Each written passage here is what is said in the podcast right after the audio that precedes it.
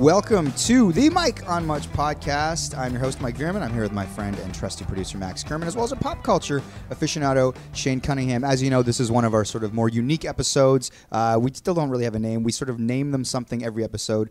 Uh, the poll on Twitter showed that freedom uh, did not quite win, although People aren't happy about it. People want freedom. It's honestly a case of people voting before they had listened to the first couple episodes, and then people just lost the voting mechanism in the uh, feed and just never went back to it. I was going to say that like this sort of interesting phenomenon has happened where not only are people on, on sort of uh, Twitter and whatnot saying like they're calling it freedom or saying oh we do like freedom after we've listened to that first episode, but we tend to call it that amongst ourselves. Like the name sort of It's stupidly sticky. won. It is sticky, uh, but ultimately going forward, WebED names the episodes based on whatever we talk about. Yeah, this feels like Brexit. It's like we made a vote, like we all came have to to a decision. Yeah, Yeah. we have to live with it. But people are like, "Can we do another Brexit vote?" Like that's what I think this is leading to. It feels like code name freedom, Yeah, but then we're gonna every episode it. has something Yeah, cool. different. But the Um, plan is to use quotes, like a memorable quote from every episode, to name the episodes. So they'll all be unique. They're all a snowflake in their own way. Every podcast is unique and different. And speaking of that, yesterday uh, we had a discussion,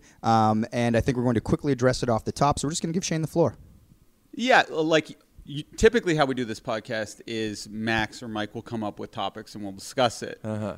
And even then, I'm kind of uh, struggling to uh, to speak because I don't always have the best diction, right? Like it's not my uh, it's it's not my strong suit. Whereas Mike can kind of speak on anything on the spot very well. Like Mike could give a speech and it would just be like perfectly worded. But for me, sometimes I have to like really think about how I'm going to say something and if I'm really meaning what I'm saying. But if I get into a uh, an email or something, I'm a lot better because I can actually go, no, that that line's stupid. Take Yeah. it out, readdress it. And much like how everyone was complimenting Felicity Huffman's um, write up, where she actually her had apology, her where she actually had time, run it through a couple PR people, etc. Not that not that I did that, but I You did. specifically hired Felicity's PR people. After the pod, $10,000 later. Find me Felicity PR people. no, but what happened yesterday? We recorded the pod, and I was feeling. I honestly was feeling fine with it. I had a little tinge of like, oh, I'm probably going to regret some things, but you know, uh, people, will, it'll blow over.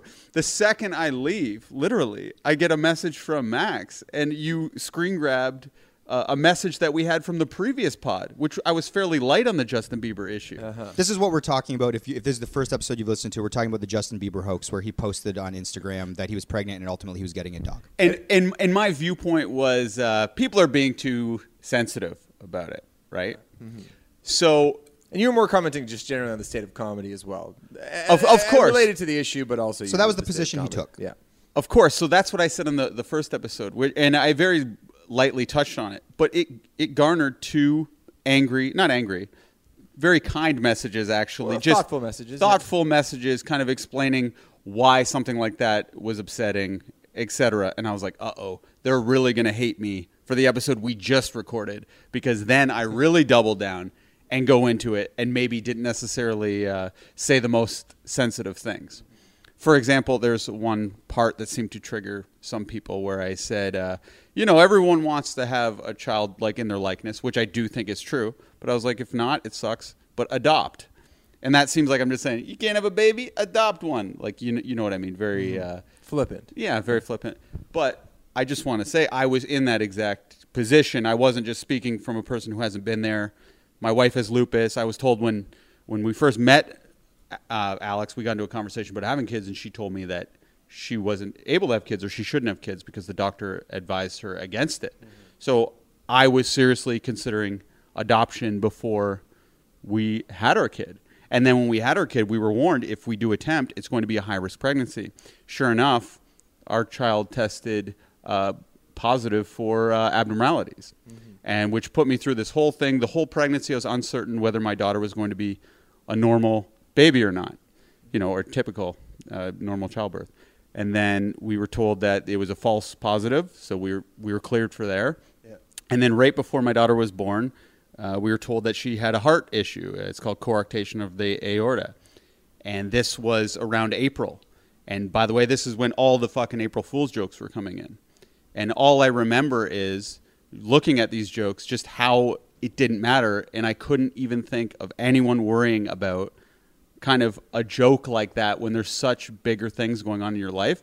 And so when this topic came up, I was like, trust me, no one who's actually going through an issue like this is worrying about a fucking Justin Bieber joke that's misguided and not even trying to perpetuate hate. He's just trying to do a stupid joke that's been done a million times over. And I just thought, since he's Bieber and he's seen the joke a ton, he forgets that his is going to be viewed under this crazy microscope. Mm-hmm. So, anyway, I, I got a bunch of messages from women just talking about how I was kind of being insensitive. But I just wanted to know I wasn't speaking from like a, an outsider's perspective. I had been through that situation. So I, I sent them a message and then I was getting more messages, more messages. I kept just copying and pasting the same message and sending it and seeing how they reacted to it. And everyone reacted very kindly to it.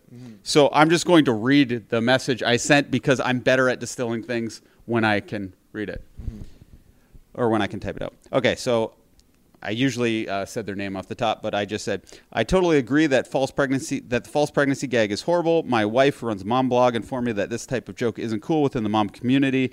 Uh, she, in fact, she sent me this attached photo uh, shortly after she listened to the episode, and the photo she attached me was a little write up on how this thing isn't cool that was sent around to her mom blog.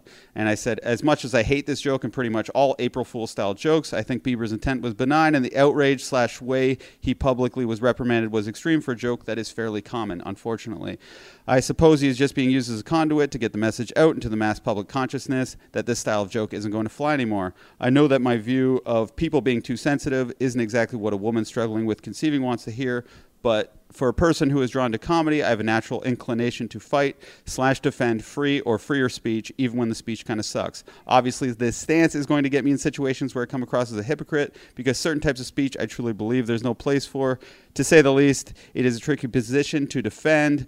Uh, the right to do a joke that I do not care for at all. Thank you for listening to the pod, and I hope our conversation keeps the conversation going in the right direction.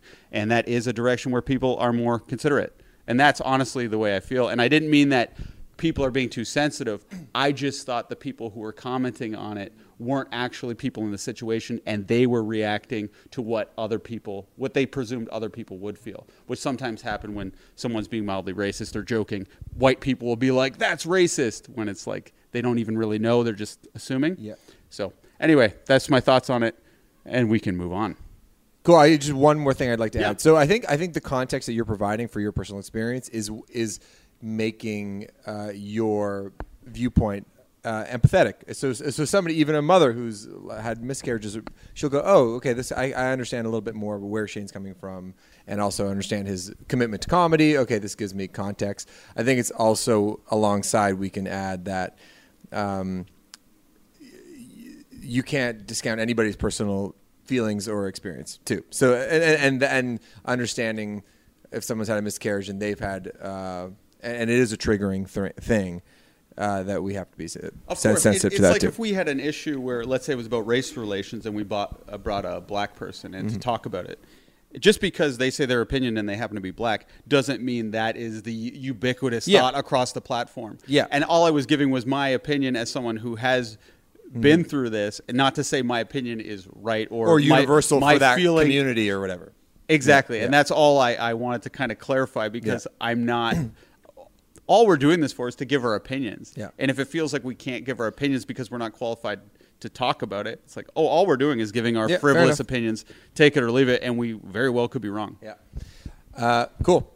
We have a, we have a, three topics that we want to get to today. We do have three topics that which, we're going which to hit Mike today. is very excited about. I'm excited about a couple of them. I, I, well, okay, so these are the topics today. Uh, what we left on the table uh, in yesterday's episode was SNC Lavalin, which Yeah. we will get to. Erica, you're very excited about this, correct? Yepper. I am.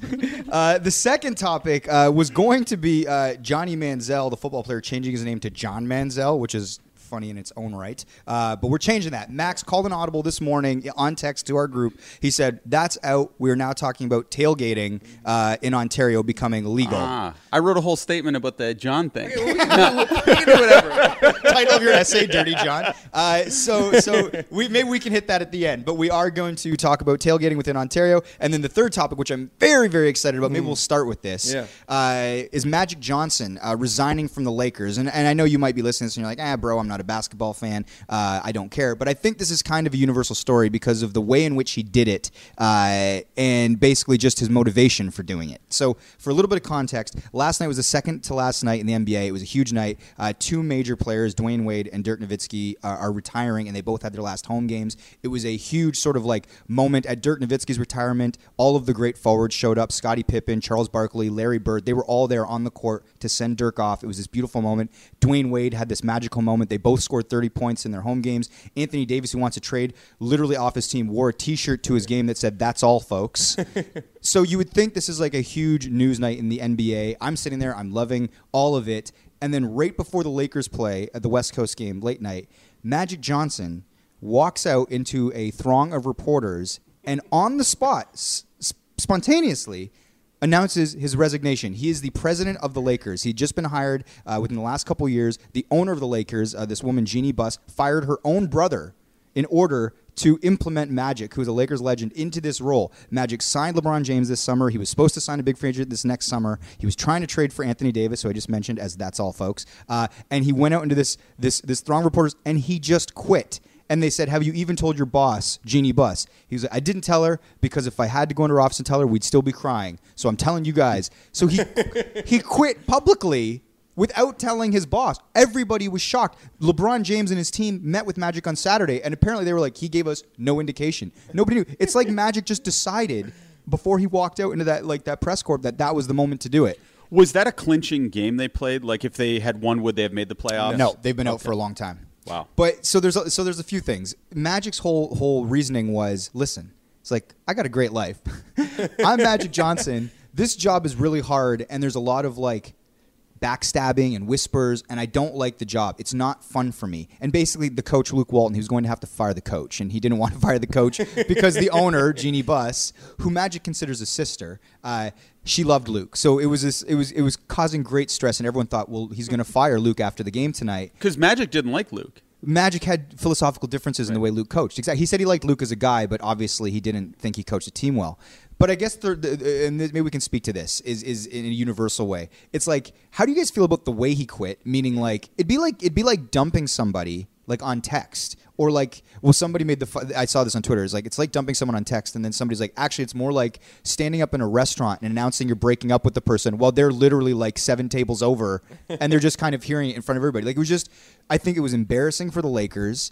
Um, but I also kind of understand Magic's position. Yeah, well, Ra- Ramona Shelburne, who's a Lakers reporter, she had a good column. And best friends with Jeannie Buss. Yeah, on ESPN.com, just talking about how Magic Johnson just has the best life, and he just wasn't ready to actually do any of the grunt work or the difficult work that uh, that it takes to be a CEO, basically. Because when you're a CEO, you have a lot of power, you have a lot of money, but you have to make a lot of really hard decisions. Like that is why you're paid the big bucks and held accountable for those decisions. Yeah, but Magic Johnson is probably doing the math in his head. He's like, I can be rich and powerful. Everybody loves me. And everybody can just love me, but I don't actually have to do any of the mean stuff that makes me feel a little bit uncomfortable. Totally. Because he's a massively successful business guy. He's like open movie theaters and he's a real like entrepreneur. But um, I, and it's funny. I've actually uh, th- when this was happening, it kind of crossed my mind. Sometimes I'm like, oh, maybe after the band, like I'd want to like you know run a company or you know, or s- some people sometimes go, Max, you should be a politician. And it's like when you on on on the surface, it sounds like a oh, it's kind of cool, just like more center of attention kind of stuff, and you know, I just get to be a bigwig. But then you go, no, actually, those jobs are so hard, and people have it so tough. When and I'm like, no, I think being the singer of a rock band is actually the best job. Yeah. Then that's basically what Magic Johnson's got to do for the last for his whole life. I actually thought of you when Magic was giving this Did you? speech. hundred percent. I was like, this reminds me so much of like Max, like biting off more than he can chew, and then. Uh-huh. But I wouldn't bite off that. I'm I'm pragmatic so. enough to know that I wouldn't get myself in a situation where I'd end up embarrassing myself. That's where Magic screws up because Magic's done this before. He signed up to coach the Lakers and then he just quit he because it hosted wasn't. his own TV show called The Magic Hour. and then he just quit because it wasn't going so And well. with Bill Simmons, he was on a show too Yeah. and Countdown. quit. And Yeah, then he just quit. Yeah. See, I'm I'm not that irresponsible. So here's here's where I when I was looking at Magic and I was watching him give that speech and just quit. Also, like it was just a bad look. Did you guys watch the speech? no, I didn't know it was available to the public. At one point too, he's like, uh, so they're like, does Jeannie know? He's like, no, no. He's like, I was just in a meeting. He's like, and people keep coming up to me and asking me what the plans for this summer are, and I was like, I don't know. I'm not going to be here. It's like he was doing like stand up. It was so bizarre and honest and real and you could tell magic just like a weight was lifted off him because he's Yeah. probably felt trapped for a long time and i guess i guess i related to magic on, on this or i guess i felt um, envious of magic there's times where i've gotten into things like where i've agreed to do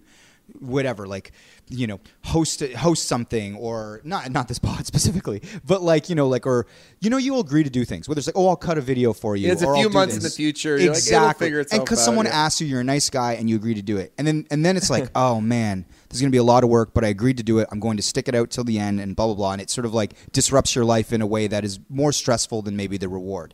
So when i was watching magic i was like shit if i were magic i would have stayed in that thing because of my loyalty to Jeannie. I would have been like i said i'm going to do this that my contracts whatever magic's contract was like i'm going to fulfill it.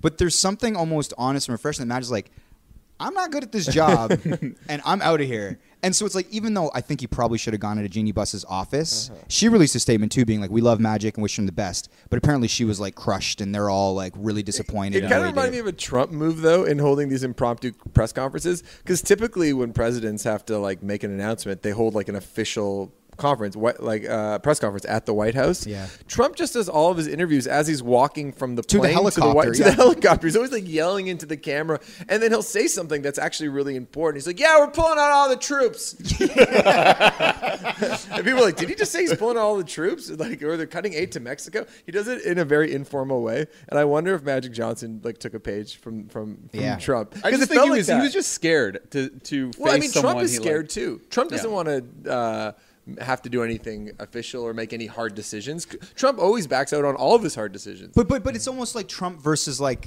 an existential, like the people or the Yeah. press, whatever. Shane, you bring up an interesting point. You think he was just scared to go in and talk to Jeannie? Of, co- of course, Oh, just, nothing- just breaking up is just the hardest nothing's thing. nothing's scarier than asking for a raise or wanting to quit or saying you're moving on. You want to avoid it like everything. Everyone would just send an email or call in sick, and everyone wants to. But uh, I remember I, w- I saw the movie uh, We Bought a Zoo. And Oh, yeah. and the, there's a part when the kid's going to do something hard or something, and Matt Damon's like, all it takes is seven seconds of courage, and then it's over. And that's I always remember that. Like anytime good I'm doing something hard, I'm like, I just got to walk into the boss office and just say it. You know, because I've been in a position where I, I've asked to be promoted and stuff, and it's like not something I wanted to do, mm-hmm. but I was just like. And then I walk in nervous as hell, ask for it, and then it's a huge weight off your shoulders. I think what Magic did is very aspirational. It's the whole like it's it's the whole lottery thing. It's like, hey, I'm rich, I'm out, bye. I can do whatever I want, and my life's good. And the only thing that people are shitting on him for, I think, is not talking to his good friend because we all have good friends. And we are like, oh, if a friend kind of betrayed us like that, we wouldn't like it. But if he was like, listen, I went out for drinks with Jeannie. We had a rip roaring time, and at the end, I came clean. And he's just like, I cried on her shoulder all night. I've been up all night this is killing me to do this, but my life's been hell. Everyone would give a standing ovation. Yep. It's because he betrayed a friend Yeah. that people are kind of shitting on him. Mhm, that's true. And he does seem like a sketch bag. Like he has a pattern. he has a pattern of doing this. This isn't his first rodeo in doing this move. Yeah, yeah, he commits and then he bails. But the Lakers are, uh, yeah, it's it's going to be an interesting time going forward. I'm so fascinated to know what LeBron thinks. And when he said like about the whispering and like sort of like the backroom dealing, I wondered if he was specifically talking about LeBron and their camp and the Anthony Davis stuff, and then having to trade the young guys. Like, there's so much sort of like NBA minutia that I'm interested in that it probably isn't as as Well, appealing. well, think about Kawhi when, or sorry, Masai. Yeah. When he acquired Kawhi and traded Demar. Yeah. Think of all the shit talk he had to endure. You need thick skin. Oh, Even like a move time. that I think universally now was considered to be a great move. He he had to go get through that fire, and not everyone's equipped to do that. Especially, you know, Magic's name is Magic. He's Yeah. always smiling. He's not like his really brand is being likable. exactly. Yeah, and successful too. Yeah. it's like literally he won the high school championship, he won the, the NCAA championship, he won five NBA, NBA, yeah. championships. Things then- have always- his things name- have always sort of worked out for him Yeah. for the most part. Like Um, magic. Yeah, like magic. And, when they don't, And he, yeah, well, and he's also one of the most successful like Oh, black yes. entrepreneurs in America. Like he's really, he's like a billionaire basically. And so it, it is funny when these guys who are so used to success stumble. You know, eh, yeah, and, and they this don't. year has been a disaster Yeah. for the Lakers. It is a bad look on him. So, but it's just I don't know. Like I just feel like we also sort of teach, I guess, our children as society that like qu- quitting is the easy thing to do. Like it's like I, I've seen this. We sort of teach mix- our children that. Well, meaning like it, it's the wrong thing to do. Like you know, it's the old Michael Caine thing to quote movies from The Yeah. Weatherman, where it's like, have you ever noticed that the the right thing to do and the hard thing to do are usually the same? Do it in the accent. Uh, do you, it. You can listen back to the churches episode if you want to right hear my accent. Do it.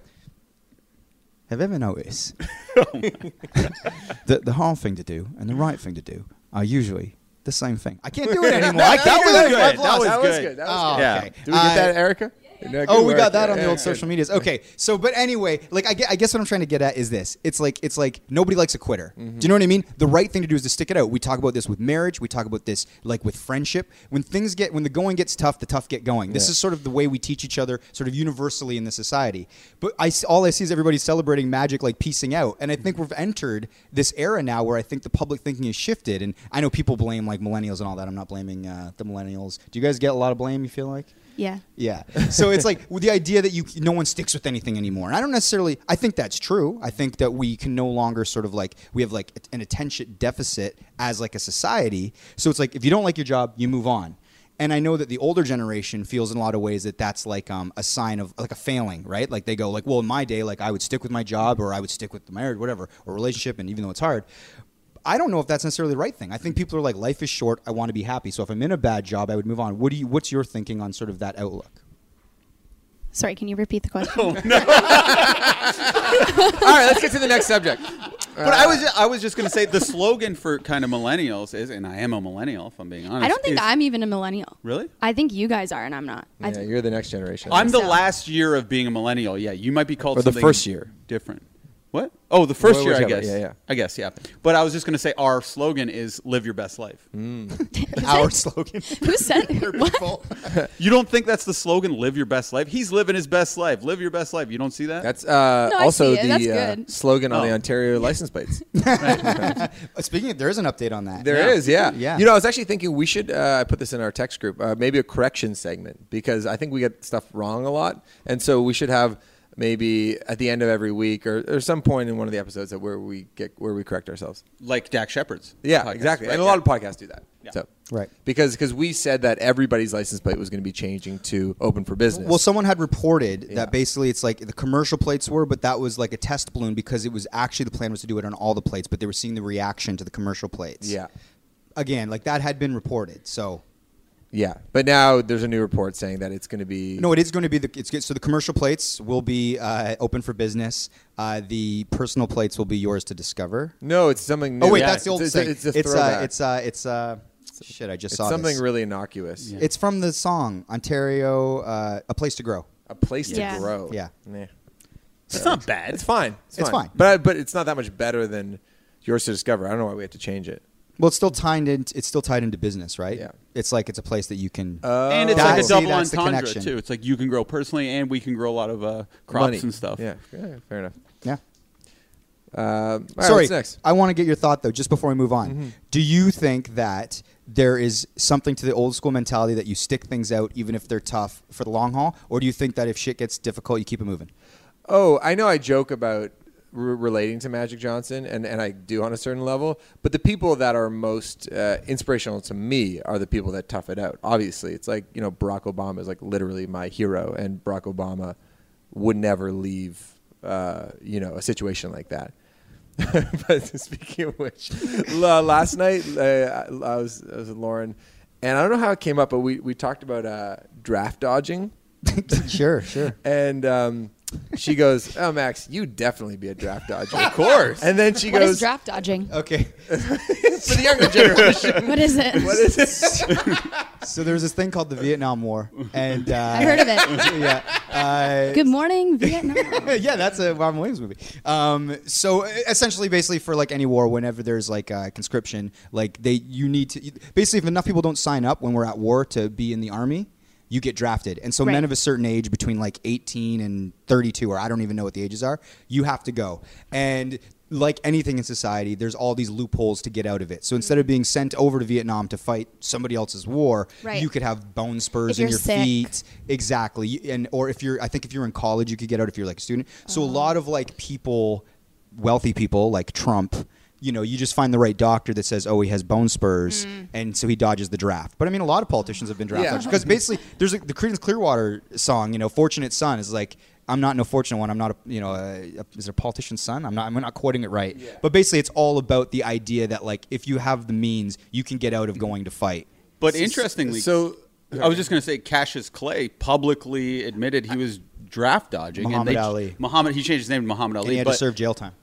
Whoa. that's the story. yeah, so uh, it was illegal to like fake that. yeah, yeah, but he, yeah. he owned it. He could have easily faked it, but he chose not to, to do a stance, and he was like, "I got no problem with them. I'm not going to kill people who ain't, who I ain't got no problem with." He had a bigger problem with people in his own country than you know. He had the them. famous line Yeah. where he's like, like no, no one from Vietnam ever called me the N word. Yeah. basically like Oh, so it's like i'm gonna go over yeah, and fight yeah. these guys when there's so he willfully very publicly said i refuse to fight to make an example of him they put him in jail and all I wonder stuff. if the internet had existed back then, if he would have changed his stance. I'm, so, I'm sure he would have got some Twitter hate from people of, all around the world.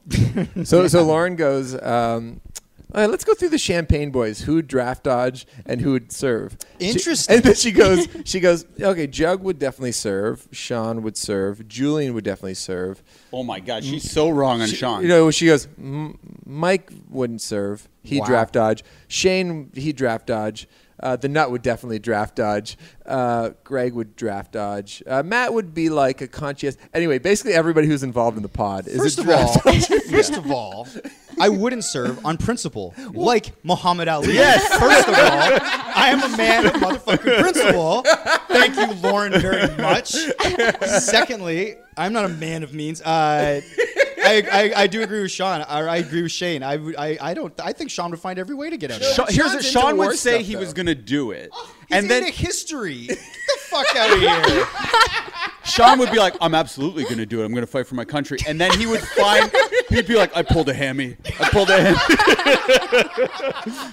Don't play soccer before the draft. I'll tell you that much. Oh man. Okay. Anyway. Um, And I would fight depending on the type of war. If people were invading Canada or I felt like it was a just cause, like sure. You'd kill a man. I would kill a man under the right circumstances. I mean, Really? listen, I am I am the, I am the biggest pacifist. Like I've like ever since I was a kid, I, I just like I hate conflict. I hate bar fights. I just hate all of that fucking buffoonery. So I I, ha- I despise violence. But like, do I think that there could be a circumstance like you know what I mean? Like i- in the world in which like we would have to actually like bear mm-hmm. arms potentially do you know what i mean but i'm not Yeah. going to go to vietnam to fight like, or like iraq to fight some like sort of like political war like where i don't even understand the motives but i guess that's what i'm Well, saying I think all people who aren't tough despise violence. Like I'm speaking for myself too. yeah if you can't fight and you're a weakling uh, Exactly. yeah exactly No, well, I think that's kind of where Lauren probably got her rationale from. Sure. Yeah. Because like none of us are tough. But Sean did. but, to- but but jug is like uh no, Jug is kind of tough. I okay say. He's- all right you need to start hanging with more tough guys Yeah. Oh, none of us are really tough though. Think about the people in our group. it's true. Yeah, none of us are. Yeah. Dan Hamilton's probably tough. he's strong But He's I, not I'm not. I'm not. I don't know if Dan's he'd be willing crybaby. to Yeah. be fight. Yeah. But once to defend Sean a little bit, Mike and I were being chased by some uh, street hooligans in Amsterdam once. this is a fact and Sean Dawson came to our rescue and punched both of them in the face so we could hop in a cab. We did. Sean is uh, sneakily good at like a good bar fight. he has long need him. arms and Yeah. he's he's strong. Yeah. and he's willing to fight i've seen it i've He seen also it. has an alpha male quality to him. Uh, for our listeners, like who's Sean? Sean's a realtor in Hamilton. yeah, yeah. yeah, he needs a new realtor name, like it's sort of like um, playing on this toughness. Yeah. yeah. Get you the lowest prices and defend you in a bar. Yeah, there you go. He uh, he did, he did, he defended us, so we were able to jump in the back of the cab. Uh, yeah, he's And then he's- stupidly, I started uh, making fun of the cab driver. I was like, because I was kind of drunk. I was like, "Who who taught you how to drive?" or something like that. And the cab driver stopped the car. He goes, "Get out!" And this is the- after after we got away from the the guys are hooligans- still within running distance of us. They're still coming down to get the car. I go, go, go. I'm sorry. I'm sorry. I'm sorry. And then he books it, so we got away from the hooligans. oh man, hey, we're pacifists, man. Yeah. Uh, that was hilarious. Yeah, good times. Uh, what's next on the agenda? Tailgating. Tailgating. Yeah. Okay, so in the uh, so tailgating at the at, at this point in Ontario is uh, is illegal. You can't drink in parking lots before uh, sporting events. I guess the uh, the Ford government has decided to uh, present a bill by which this would now be legal, and we can all get into uh, parking lots and we can drink before TFC games, Raptors games, Leaf games. Uh, it's Erica is literally nodding her head vigorously. Yeah, right Erica now. texted in the group chat. Yeah, you did he said say? that headline makes me giddy in our group Yeah. chat. I love tailgating. it's so fun. And I'm a big fan of like roadie beers. Mm-hmm. Like, you know, bring a beer in the Uber. Maybe I shouldn't say this. I No, don't know. that's That's fine. easy. That's or Everyone like does it. bring a beer like on the subway, like to get to the place. That is and fun. Bring a beer Everything. to church. It's fun. yeah. Like I'm all about this. I love tailgating. I went to a Buffalo Bills game in the fall. It's a great time. So much fun. Yeah. A lot of So you're about drinking Yeah. and driving as long as you're not the driver. Yeah, absolutely. Right. Yeah. I will say so. I so I feel like I've always kind of been like it, it annoys me that uh, we're, we've always been in a bit of like a, a nanny state. Like it's like it's like it used to bother me a lot that I couldn't like leave my home with a can of beer, walk to the bar, and then throw the beer out at the Like the bar. That's what I'm Germans do. saying. That's what I'm saying. like or, in Vegas or in Detroit. Exactly. Like Yeah. yeah. So like I don't think it's I, legal yeah, in that might not be Detroit. legal. It I think we Ma- just did it. Where where were we? Where you could just walk around with the beer? Vegas, you can do that. Oh, I thought we were in Detroit. In, in, in, I was pretty drunk. I So thought what I- Detroit had a lot of casinos. Yeah. like you can get in the cab in Vegas with your giant can of beer. Like I, there's no rules in Vegas. It's kind of like adult uh, amusement park. Also, you if know? you're in like Hamburg or Berlin or Munich, people are having a beer on their walk home from work in a very civilized way, as if they're holding a cup of coffee. So it would be fine if we got there and there wasn't that kind of regulations. I also understand why it's there. People, it only takes like a couple jerks to like get publicly intoxicated, litter the streets. I get it. So it's like you know, I understand why they do it. The tailgate thing is interesting to me because it's kind of bullshit. Like it, I don't think you can go to those parking lots with your cooler and drink your own Oh, beers. they're gonna start selling beer It's outside. licensed to sell Yeah. beers in the parking lot. because people are doing it anyway, so they're It's like, a- we might as well monetize it. exactly. So basically, Not it's like- tailgating in the trad- traditional sense. Of the no, word. like tailgating is like you bring your barbecue, you bring your case of Yeah. beer. I, I think that if you go to Maple Leaf Square to drink, like before a Leafs game, there'll be a little gated thing, and they'll have a license that they applied for, and you can buy beers from them in the parking lot. Yeah, so this thing that was kind of fun and sneaky, but in kind of like a way you could get away with it, now is turning into like a Disneyland. Yeah, style turn it, it was a version of it. DIY thing because the thing Yeah, about going to a it's tailgate cheap. at an NFL game is that you bring a barbecue, you bring your sausages, you bring the beer, and, which is dirt cheap compared Yeah. to what they're selling in Yeah. the arena. Yeah, exactly. Actually, you know, um, Mike D went to a NASCAR race, and basically the rules on bringing in liquor into uh, the race car track area is like you can you can only bring in as many you can fit under your chair or something. So it's like people are just like cramming as many beers like underneath their car chair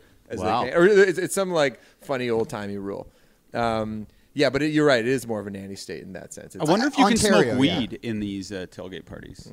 Well, th- yeah, I mean, that's, can that's smoke weed anywhere now. That's what we're all figuring out. Can you? Because you can't smoke cigarettes. Like I couldn't just light a cigarette in here. Well, not inside. No. you But I mean, I have to be 20 feet away from my building if I want. I don't smoke, but if I was to start, uh, I'd have to be like 20 feet away from the building to smoke. And I wonder if in the parking lot they're going to make it a rule you can't smoke.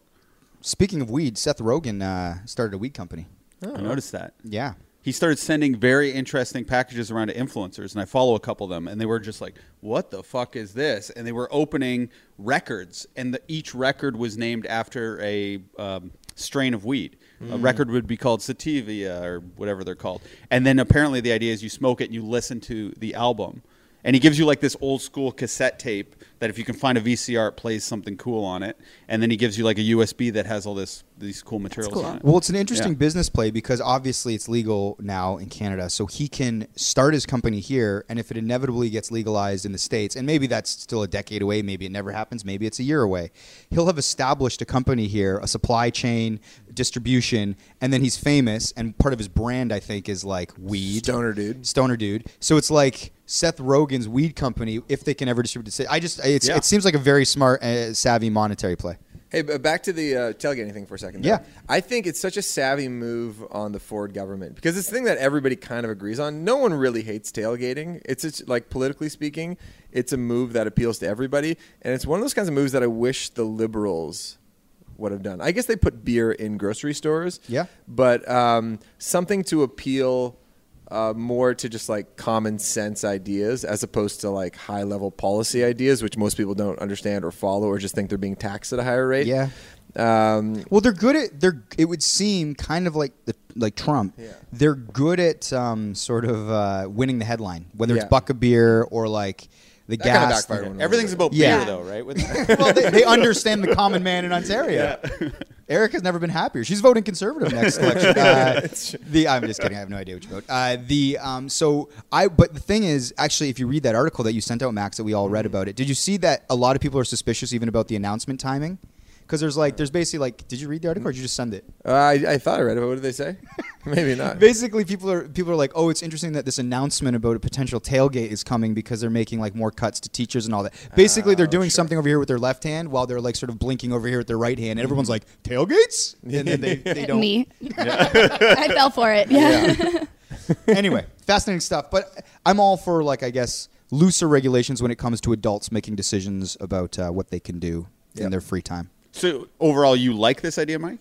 For Or tailgating? Yeah. Uh, I mean, I guess from a business proposition, if people want to, if people want to apply for a license and sell alcohol, and people want to pay for it, sure, it's a, you know, it's a free I country. wonder if people will still sneak in their own alcohol. I don't think it's a tailgate. Though. I'm gonna try. Let me say Yeah. that.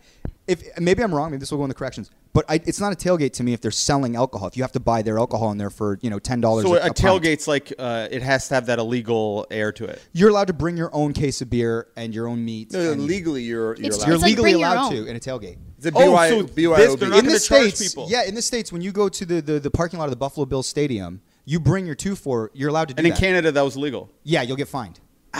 Cool. Yeah, it's like drinking in Bellwoods. You know what I mean? Yeah. Yeah. So, but to me, a tailgate is like you can bring your own cheap beer and get hammered and then go into the game. And you do get fined in Bellwoods. Just to You be do. clear Oh, I know. that. That's Yeah. what I'm saying. Okay. Yeah. You do? Yeah. Well, you can. You yes. can. Uh, They're kind of loose, but they they'll go around and they'll hit you up. Next topic, please. yeah. All right. What are we going on to, Max? We want to hit second. Speaking of politics, we're kind of on third, right? Are we on three? Yes, we did magic. We did uh, tailgates, and now we are in the political realm. SNC Lavalin. Let's wrap it up with this one. Take it away, Erica. This is where all our here listeners to just learn. go. I'm good. Yeah. Or do we just want to talk about the uh, Johnny and Manziel? Is that more fun? No, let's do. No, you're, uh, this is Erica's time to shine. And we Okay. could still I crowbar and Johnny at the end if Erica Yeah, let's do it. bombs here. S- I might. I, okay, well, I don't like how Greg set me up to be this like SNC Lavalin expert. Like, I don't know. This is where I'm worried because I'm worried I'm going to say something I just want factually to know incorrect. because I'm very not into this at all. Yeah, the reason why I thought it would be interesting to talk about this is that there is a part of the population that is consumed by politics and knows a lot about it and is probably tired of it by now. And then there's this whole other fragment of uh, the population, like yourself. I like buck a beer. I'm political to some extent. I love tailgating. Um, who have no clue what it is. And I have just been like seeing this headline over and over every single day. What's the fancy word you call me for uh, dumb? The Layman. Layman, yes. so I'm the layman here. So I need to be explained exactly what this is. Yeah. Okay, how? So how this much is more of an know? explainer for people who haven't been following it. Yeah, a quick explainer, and then we I guess we can get into what you want to talk about, Max. With I it. don't even remember what I wanted to talk Okay. about. Okay. Yeah. Well, okay, so SNC Lavalin is a engineering company in Canada. So is SNC an acronym? Yeah. I don't know what it stands Okay. for. SNC like dash Lavalin, right? Yeah. I believe if you're actually on uh, the 427 heading up uh, north from the QEW, there's a big SNC Lavalin building that I just Okay. noticed the other day. Yeah. Sorry. They're a really big company. They employ almost 9,000 Canadians. And they've been wrapped up in all this like legal stuff. Um, I'm not exactly sure what it's about. It has something to do with business that they've done in like Yemen or something. like contracts. Contracts, yeah. Um, and pretty much there's this woman, Jody Wilson Raybould, who was the former um, uh, Attorney General. And in Canada, if you're the Attorney General, you're also the Justice Minister. So you're a member of like Trudeau's cabinet, handpicked by him. So she was sort of in charge of this whole um, lawsuit involving SNC. And then She was er- trying to prosecute them. yeah, yeah. Yeah. Earlier this year, she got shuffled out of that position. No one really batted an eye, and she got shuffled to um, Veterans Affairs, which I guess is sort of like unspokenly a bit of a demotion, going from like Justice Minister to Right. Veterans Affairs. Um, and then like early February, it came out that the reason why she got shuffled is because um, she was like f- she said that she was facing pressure by like ten different members of like the PMO. Prime Minister's office. the prime minister's office and um, yeah and then this sort of like dismantling of his cabinet happened she The um, pressure was based on the investigation or the prosecution of Essa. Mm-hmm. Yeah, of SNC Lavalin, which is also they're based out of uh, Quebec. I think they're based out of Montreal, which is like where Trudeau is from. He has a large like voter population there, and um, yeah, I yeah, guess so that's where we're at. The um, to add to Erica's uh, retelling, so SNC Lavalin was bidding on contracts to build in Yemen or was it uh, Libya maybe? Yeah. And uh, they were bribing politicians there, which you're not allowed to do. Or Canadians uh, have rules against bribing international politicians to get the Isn't contracts. bribing at all illegal? Like a- anywhere with everything? Yeah. Well, some people call it lobbying. Like there's like Oh, there's okay. ways around. It's like donating to a school is a way to get around getting your kid in instead of flat out giving them the cash. the rules are different everywhere, right? Gotcha. But we have a specific, I, I guess, set of ethics within our country, meaning you can't operate a certain way, even if it's you know what I mean, international. Yeah, and if you get caught doing that, you will you're going to be prosecuted by this uh, by what's her name again? uh, Jody Wilson Raybould. Yeah, and so basically, the liberal government was like, "Hey, can you not do that, or can you not really put down the hammer on these guys because they employ nine thousand people." Uh, they, they they employ a lot of Canadians, and also uh, they've supported our campaign in the past, and so and the- they were going to be banned from um, bidding on federal projects in Canada for ten years. So that would obviously put If a big found dent guilty, into so their, business. their business would have been fucked for Yeah. ten years, a decade. yeah, Oh, okay. So it's a very Canadian uh, scandal, I think, in that it's like Well, the implication is basically that the prime minister flexed his muscle in order to make this investigation go away. It sounds like an American scandal to me, like where something like uh, 'Cause it's juicy. Trump would do, like. I like, find hey, Trump make this would be like away. a little more egregious and to the point. He'd be like, "All events are held at the Trump Hotel." There's like a direct line A to B. This is a little bit more subtle, so that's why I, I thought it was more. Well, I mean, I guess the question is, it's like the conservatives are using this as like a battering ram to basically like get him out of office. They're saying, "Look at this guy; he's crooked. Your beloved Justin Trudeau is well, within a just- week, Scheer was like calling him to resign. Yeah, he he's just as dirty as the rest of them, and all of that stuff. And I guess like on its face, without you know, and I, I readily admit I don't know all the nuance of the case or anything like that. I just know that it looks bad. Ostensibly, it's like it does seem like there was pressure if you removed the sort of like the attorney general from the situation. she's also indigenous too, so there's that dynamic of Trudeau not keeping his word to the indigenous community for a bunch of other things, and, women. and women. She's a woman. So people Ah. are also saying like, would this have happened if she was a man? Like, did they only pressure her because she was a woman? And then Yeah, so there's like four different uh, lenses you yeah, could like look that at you it can with. view the thing through. Interesting. So what's the take then? Is it that is that is that Trudeau's dirty? Is it that people should like? Do we think he'll be voted out because of this scandal, which is obviously very um, prominent?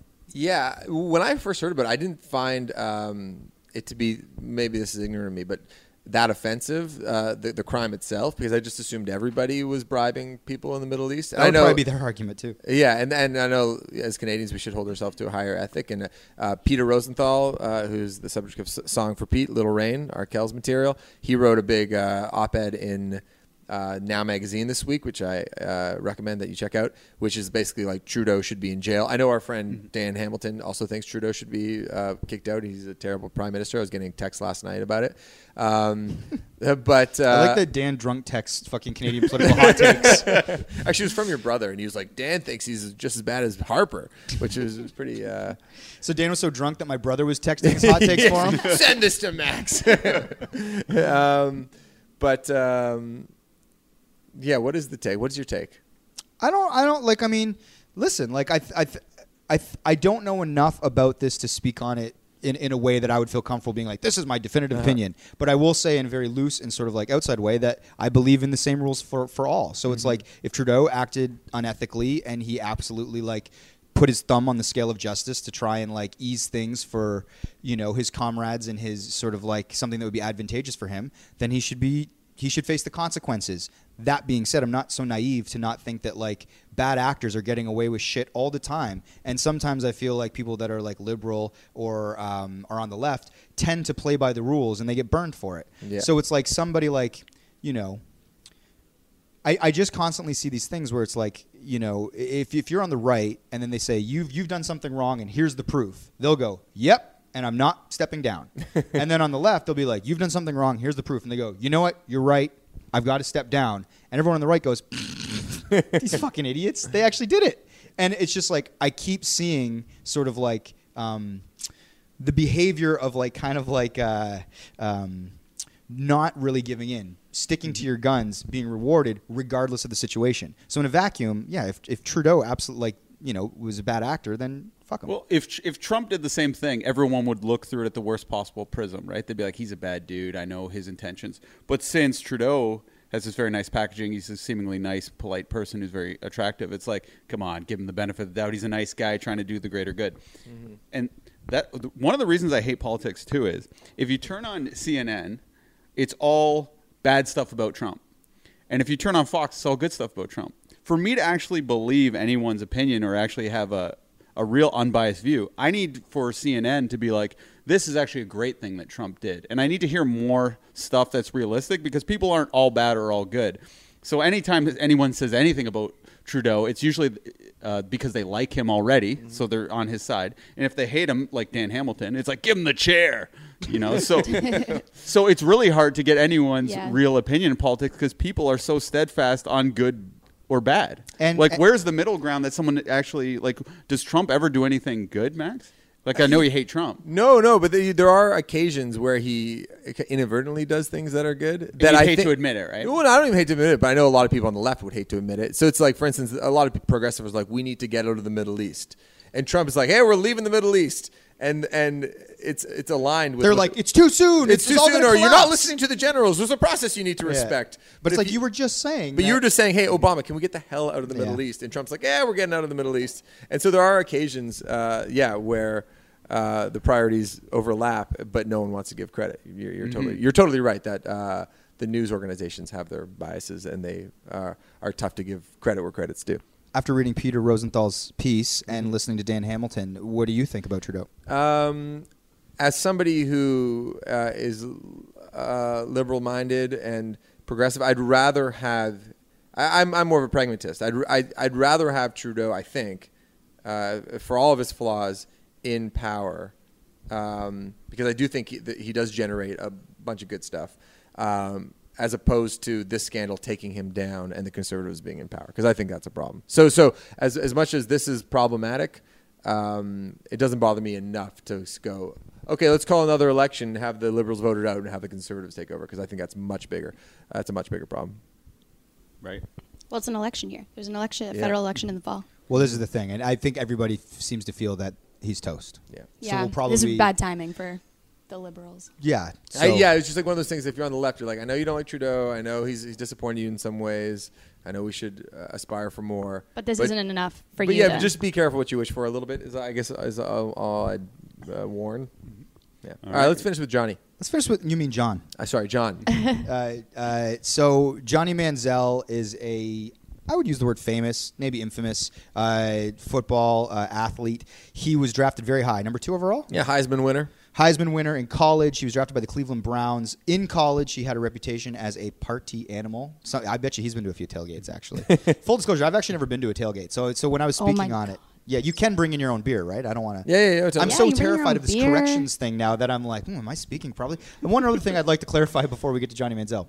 I totally respect uh, the troops and what they do, and I think that they're incredibly brave. And sometimes we flippantly talk about like, uh, I'd go to war, I would never do that, or I'm a pacifist. And it, it does sometimes feel like it kind of shits on the fact that people are actually bravely doing stuff that I could never do. Oh, a hundred percent. I just want to make that clear, I could yes. never be a, exactly. An army guy. I just, just- not cut out mm-hmm. for it. And but but I respect people who can do it. Hundred percent. no end. And and sometimes it's flippant when like you know me doing this podcast is like a media guy's like I'm a pacifist and I I would only fight if the, the cause was just and all that. It's No, like that was a fair point. But in a real in a real in real situations, it's like until people sign up and they're ready to go do it. You know what I mean? If everybody had my opinion, no one would be ready to fight when the real problem came. yeah, I just God. could never try to kill anyone, no matter what. But yeah, I do respect the people that are brave enough to. You go don't think out you there kill somebody it. in the right circumstances? Oh, in, in the right circumstances. I just I don't get the point of war or anything like that. Right. And it's probably just I'm not smart enough to understand it. So. Classic just- layman. That, that's I'm a layman. uh, so, Mr. Johnny Manziel, to get back to that, uh, party animal dude. People felt like ah, he might be a risk if you draft him anyway. The guy had a good time in college, but everyone's like, no, he's incredibly talented and he's a star. He has a certain je ne sais quoi. He's like a kind of like a, he's great with the media in a way that like he's very open and kind of like a bro that you'd want to go on a road trip with. Well, he was he was beloved because he could party and perform. And if you can do both those things, that's the dream, right? That's the dream. I, I Well, people like that. If you're a high functioning party animal, like uh, Gronk is the same way, Yeah. right? Like, Yeah. if, if Gronk was failing uh, and wasn't producing results, he would be a nightmare. that, that is true. In my Like- wedding speech, this is how I referred to Julian actually. Yeah. As I was talking about him in my wedding party, you know that it's like he is like the most staunch like uh, a working man during the week, and on the weekends it's Julian time, and you wouldn't know that he actually was so good at his job and sort of like a straight laced dude. Mm-hmm. Anyway, though, carry on. So anyway, he uh, they they they draft him to the uh, Cleveland Browns. He's a abject disaster. Yeah, flames out very quickly. Flames out, would do weird things like during training, like he would sneak to Vegas and he would party, and uh, because he didn't want to be on social media, he wore a wig out and a disguise, so he partied in Vegas, and then he and then he'd go back the next day to training camp, and then management would be like, "Were you in Vegas?" And he's like, "No, no, no, no, no, no." So he would just deny till he died. deny, Yeah. but then they That's like so funny. Internet people would be like, because he'd be in like people would catch him at the casino. He's just had this string of like was he ever caught without the wig on? no, no. Like he wouldn't go out, I guess, unless he was in disguise for that 12 hours he was in Vegas before he flew back to wherever training camp was. So it's like it's, I- funny. his bio was sort of littered with stories like this. Uh, so he flames out of the NFL. He ends up in the CFL, I believe, with the Montreal Alouettes. He was on the Ticats for a minute. Yeah, but his first game he threw like seven interceptions. Like, and you know, like people, the CFL is like obviously if you were the top football athlete, you would be in the NFL. So the CFL, although a very good league and people love it, you want to be in the NFL, not the CFL. So if you're in there, you would think, well, Johnny Manziel is going to be better than the other quarterbacks in the CFL because he's coming from the NFL. He's just had some personal problems. Disaster. Mm-hmm. He ended up getting banned from the CFL. No one really kind of knows what went on. I didn't know he got banned. So if you read the piece, it was like he wasn't really interested in elaborating on why he's been banned from the CFL. So he was playing in some other hmm. league that I don't even know what it's called, the AFF or something, but it collapsed like two games into him playing for it. Hmm. Uh, The and- league collapsed. yeah, like hmm. I guess financially they had issues Yeah. or. I don't know if it was like probably a step up from arena football. I don't know. Anyway, long story long, he goes on uh, some uh, talk radio show in the states and he announces that he's no longer Johnny Manziel, but he's now John Manziel. So I don't know if this is the start of like a rehabilitation of his image or like uh, Turning a new page. I want to get back into the NFL. I don't know, but it's kind of interesting. Or my party days are behind me. no, honestly, that- it's like I'm not a Like, boy that was anymore. Johnny. Yeah, that was high school Johnny. But I wonder if that works. I remember when Ron Artest changed his name to Meta World Peace. Yeah. It was such a drastic change that everyone kind of listened because it was so silly and fun to say Meta World Peace. But your name's Mike, right? Mike? Yeah, yeah, yeah. And we all call you Mikey. yeah, yeah, So you don't you don't have really a say in what we do. Like everyone just kind of adds a Y to the end. yeah. That happens. People call me Shaney. Uh. If your name's John, you're going to be called Johnny, no matter what you want the public to be yeah, called. no, but there are some people that like to be uh, pref- uh, recognized in like their longer form of the name or the, whatever sounds more It would distinguished. be funnier if he was Jonathan Manziel now. Yeah, that, that, that- that's the kind of thing. It's it's like don't call me Rick, call me Richard. You know, Yeah. it's, it's like uh, my mom. Uh, my full name is Robert Max Kerman, and they started calling me Max before I was even born. Um, and but she put Why? Ro- 'cause it was a nickname or something like while I was in the womb, and then when I came out, they stu- kept calling me Max. And then when I got to kindergarten, my mom went to my teacher and said, "Can you call him Robert? That's his actual name." And she said, "Honey, it's way too late." So uh, Who was your teacher? yeah, she's cool. she did not say honey. yeah, I didn't think she said honey, Yeah, but it was it was Oprah from uh, The Color Purple. it was your teacher. Southern waitress. It wasn't even kindergarten. Instead of, Um, but my mom was like, if you ever become a judge or something distinguished, uh, you at least have Robert in there, which, which was her Oh. trying to be a little. Uh, imagine if that was your next step after our Arkells. the Honorable Robert Kerman. and then it'd be like, then it'd be time to make uh, a, a judgment on the case. I'd be like, I can't do it. I quit.